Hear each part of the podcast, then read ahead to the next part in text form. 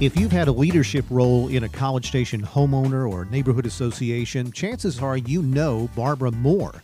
She's College Station's Neighborhood Services Coordinator. Barbara's a primary link between neighborhoods and the city, kind of a one stop shop for information. She does a whole lot to educate our residents, show them opportunities to beautify their surroundings, and generally be better informed about issues that might affect them. I'm Jay Socol, and in today's podcast, Barbara talks about the current state and the future of our neighborhoods. She describes the kinds of four legged problems some of our residents are dealing with and why she sees herself as a special ambassador for the city.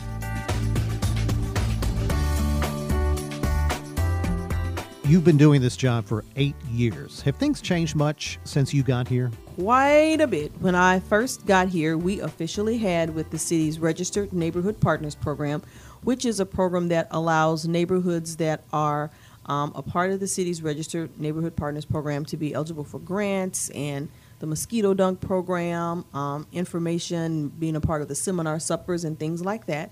So neighborhoods register for that. And at the time that I started this job, there were 38 registered neighborhoods, and this was in August of 2007. It is May of 2015, and we have about 94 HOAs and neighborhoods. We're averaging almost about eight plus a year now. So we are growing at warp speed. That's pretty brisk, and you're still uh, an army of one. Absolutely, and it's still just me. just me and about 90 something groups. Well, most days you find yourself in problem solving mode. That's really one of your favorite things, right? It really is. We have lots of times we have, um, you know, the HOAs have covenants and deed restrictions, and, and those are, are typically the, the you know, king of the crop for them. But then there are also city code issues that come up that also have to be adhered to. So sometimes it's kind of like working with code enforcement to determine if the issue they've brought to us is something that we can handle or if it's something that's best handled by them. So we have lots of issues that come up like that throughout the week. Questions about game day rentals, um, we're getting that already, and it's just May. We mm-hmm. haven't even had football season yet.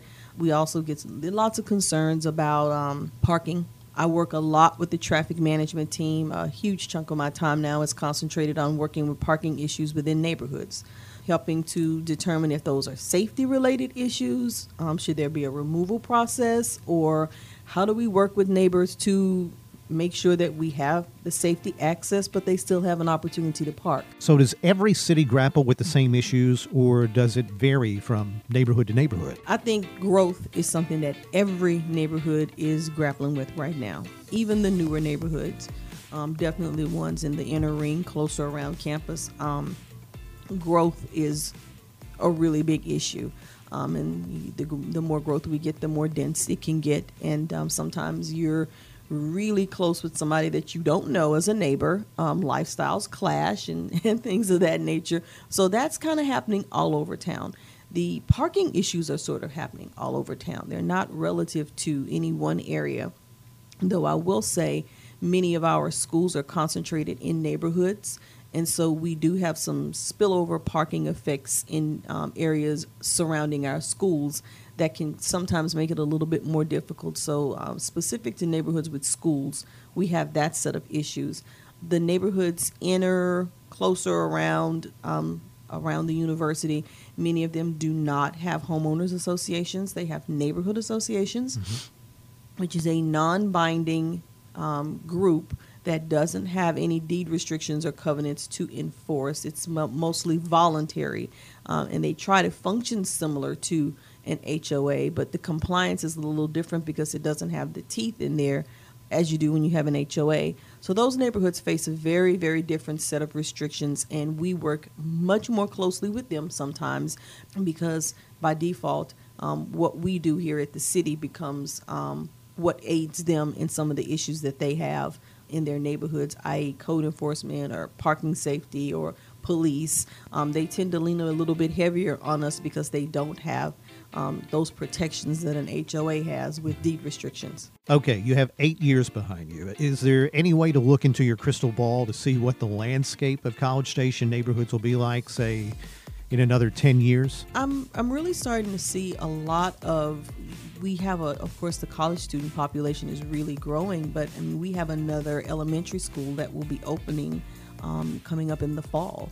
And I think it's either our eighth or ninth. And since 2010, I think we've had about four or five. So you're seeing this huge influx of young families or families that have come here to go to college and you know grad students or whatever and decide to stay and raise a family so i'm starting to see way more young families that are making college station home and not just college students.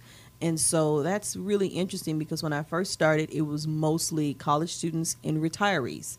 And that middle core it really wasn't much of a middle core there. Um, now we're seeing young families really starting to make college station their home. And so we have a balance now where I would say like a fourth, a fourth, and a fourth, you know, of mm-hmm. um, college students, um, people that are retirees, the middle-aged population, and now um, young families with children that are elementary school age, and that's really changed. Do the young families have different expectations when they move to College Station, or, or a desire to have different amenities in these other groups? You know, I think the college, the, the young families when they move here, one of the things that I've noticed many of them look for is entertainment-related activities for their kids. A lot of them like to do more of the cultural things, like if we have something at Wolf Pen Creek or things at the park, and so um, a lot of city amenities that they're they're tending to use because you know, that's what we have for young families. Mm-hmm. But I think their needs are really focused on um, education as well as safe neighborhoods and family oriented neighborhoods. You're, you're finding more of those cropping up further into South College Station um, than than I saw when we first when I first started this job. Do they want parks? Do they want bike lanes? Or those things they want? They, those are the kind of things that they want. Those are the kind of things that they look for. So what do you do with those requests? Um, what I do with those requests is I talk to parks and let them know, hey, we had a request for more benches in the parks, and you know we had that last year. It wasn't in the budget. Took about two years, but we've got the park benches now in some of those parks in in the in the South College Station area area where we got requests for those. With the bike lanes, I worked with the traffic management group and Vanessa Garza, who is the um, Bike Pedestrian Greenway Master Plan Program Manager, mm-hmm. to um, say, hey, you know, these are some routes that people have suggested that they tend to travel and would like to see either a bike lane or a bike route um, there. And sometimes we're, you know, they may be in a neighborhood where it's already slated to come through there, and then sometimes it's not. Um, but we do find that they are they're also often concerned about things like utilities. We get a lot, lot of questions because they're budgeting. Young families they ask lots of questions about property taxes and school taxes and all of the city's amenities and you know what all we do. So I find that they're a very informed type of citizen that really wants to know a lot about what's going on in College Station, and I yeah. think that's great. With so many more students in town now, we're obviously seeing more of them living in traditionally single family neighborhoods. Are we getting any better in terms of full time residents and students coexisting quietly or productively? Well, I think we have gotten a lot better. Um, when I first got here in 2007, I think the population was just beginning to start to burst across the street um, at A&M and and um, our neighborhoods were beginning to see um, lots of students come in and you know shifting from one semester to the next different group of kids. And you know i often hear them say as soon as i got that bunch trained a new bunch came in. And that's what we do here. That's right. the same thing that we do here at the city is um, constantly re-educating both groups. And so this year um, when my position moved back to public communications and i've been working with lacey lively who does a lot of the marketing towards students, one of the things that we wanted to do was to have similar messaging for both groups messaging for the students and messaging for residents who are I hate to use the term permanent, but that, that are here year round and don't plan to leave. Right. And um, it, it's a little bit of both, letting them know hey, you have certain days that you put out your couches. You don't put out your couch on Monday because it won't get picked up till next Tuesday. uh, and letting the residents know that we're constantly trying to educate them. And hey, you can also educate them and let them know um, when you see them doing things that are kind of, you know, a little contrary to what's going on in the neighborhood. I do a welcome packet, which has a ton of city information in it tons of the HOAs and neighborhood associations come by and get them. And I said, hey, put your phone numbers in there and, you know, take some cookies over and, and introduce yourselves to the students so that you all can have some type of relationship where you can know each other and kind of talk to them about what the neighborhood is like before they got there because they don't know what it was like before they moved in. Right. Just sort of some of the expectations. So I do think we have gotten better when I look at the numbers in terms of the complaints that we get about loud parties that has dropped dramatically.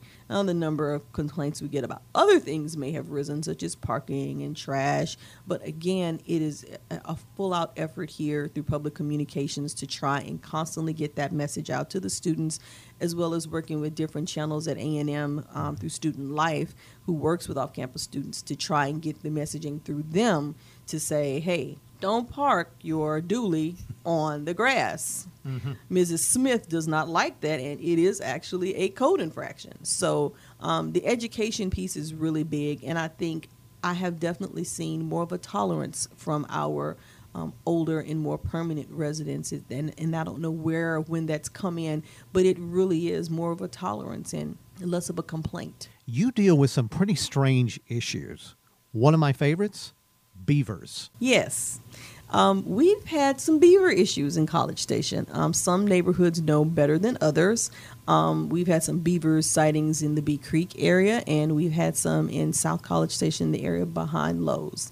Um, and it's it was kind of sad because the beavers in the, the neighborhood in South College Station were causing some drainage issues. They're really good at what they do. They are fantastic, and they had built some beaver McMansions. And um, unfortunately, um, we get no taxes from the beaver McMansions, but we had to dislocate them, and um, it was very unfortunate because uh, we hated to have to displace them, but it was causing an issue that could have caused flooding in the surrounding neighborhoods. So we we had to deal with that. Um, and so as soon as we displaced them, they're eager beavers. They rebuilt very quickly. We have plenty of wood around, and so they built a beaver condo the next time. I see. And so we are constantly in this displace mode with them because I mean I guess it's their home too. But we have that issue. We've also had it in Bee Creek, not nearly as extensive, but um, we've had it there as well. So I never thought we had a beaver problem in College Station. That's, that was a little new for me. How about other animals, uh, issues that you've had to deal with? We've had the coyote issues. Uh-huh. Um, we we definitely had that, and that's in South College Station. And we've had to ask people to put their pets inside and not leave pet food outside. We've also had an issue before with sort of the hybrid animals, where it appears to be like um, a bobcat um, mixed with some other type of, of cat.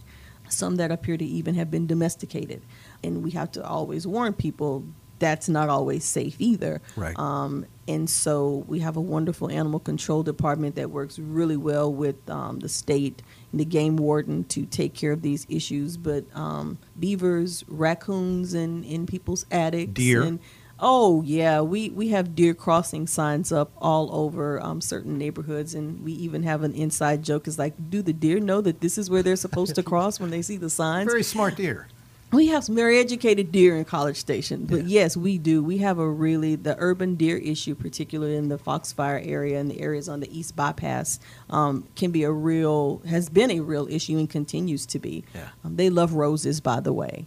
So if you have roses and you're in that area, do know that, that that's a favorite treat of theirs. I'm not sure you're aware of this, but you are an African American woman. Now, I did not know that. That's why I Thank mentioned it. You, thank you. For letting me know that.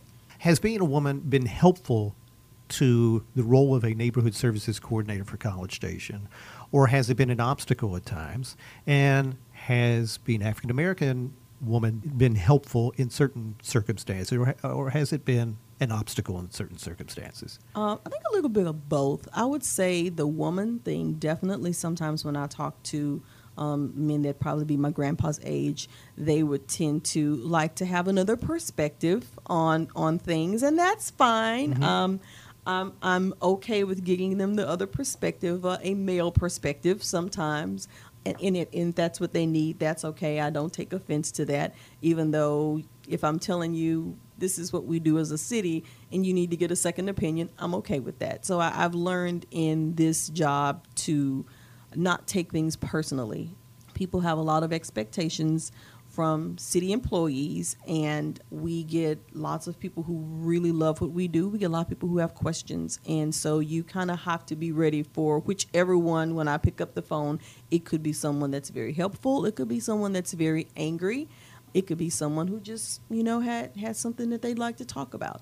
Um, the African American perspective. I'm from um, a small town in Mississippi, born and raised. When I graduated from high school in 1988, my high school was still segregated. So, um, from the African American perspective, I think um, there isn't a whole lot that kind of gets to me with that. I've probably dealt with most of it um, yeah. coming from that part of the country, and um, it produces a certain strength to where you have to know who you are. You have to be comfortable with it, whether other people are comfortable with it or not.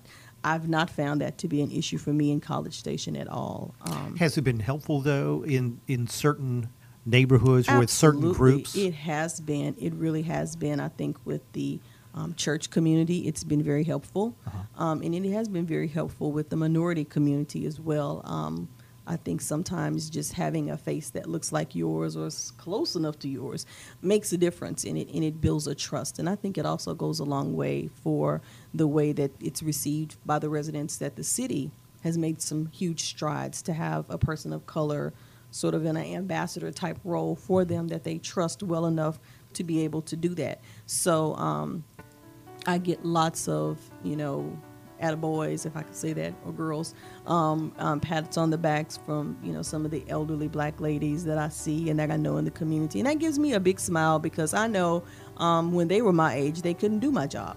So that I think we've come a long way. Barbara Moore, problem solver, expert on beavers, and College Station's neighborhood services coordinator. You can reach Barbara at 979 764 6262. It's really easy to remember because it spells 764 Mama. I did not know that. Learn more about neighborhood services online at cstx.gov slash neighbor. I'm Jay Socol. Thanks for joining us.